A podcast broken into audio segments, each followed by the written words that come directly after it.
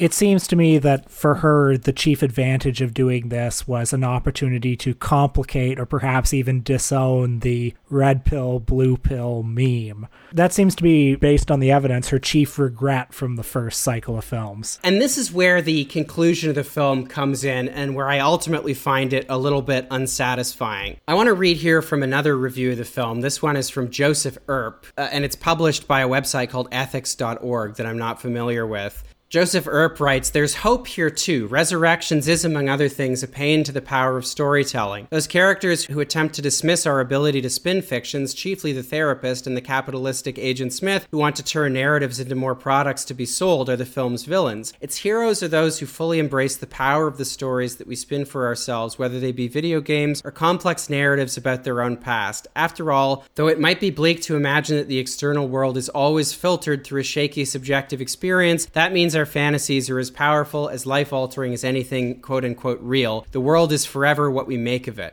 So he goes on, and I think this is exactly right, that Neo and Trinity have given up the search for epistemic foundations. They don't kill the therapist, this is the analyst, who has kept them in bondage in the Matrix. Instead, they thank him.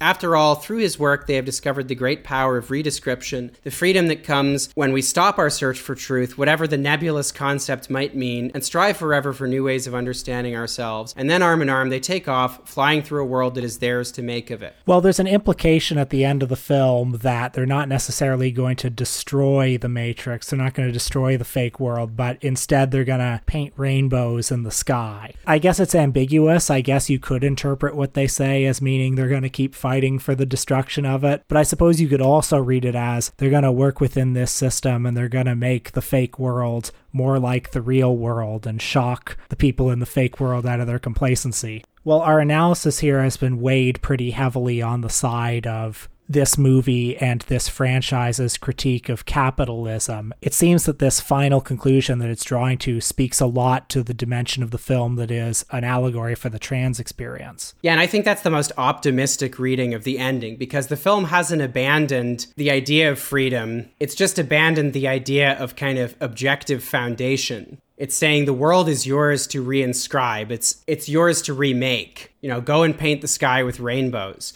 I think the film works very well if you interpret it in that way. I think it works less well, or at least the conclusion is less satisfying, is if you read it as we've kind of been reading it, and if you read The Matrix as a metaphor for kind of capitalism, or rather late capitalism. You know, I'll just reiterate, in the original Matrix, there is an objective reality outside of these imposed fictions, these totalizing fictions, this, you know, virtual reality. You know, there's something outside of a world where everything is commodified and where people are batteries that serve an alien force, you know, beyond and apart from themselves, where their output is alienated, their labor and their thoughts are alienated. So it's precisely that quality in the original Matrix that allows you to read it as a metaphor for late capitalism, and also which allows you to interpret it as of embodying at least an implicit belief that, you know, beneath the suffocating and tedious and recycled reality and kind of false reality of our present lies the possibility of grand narrative and objective truth.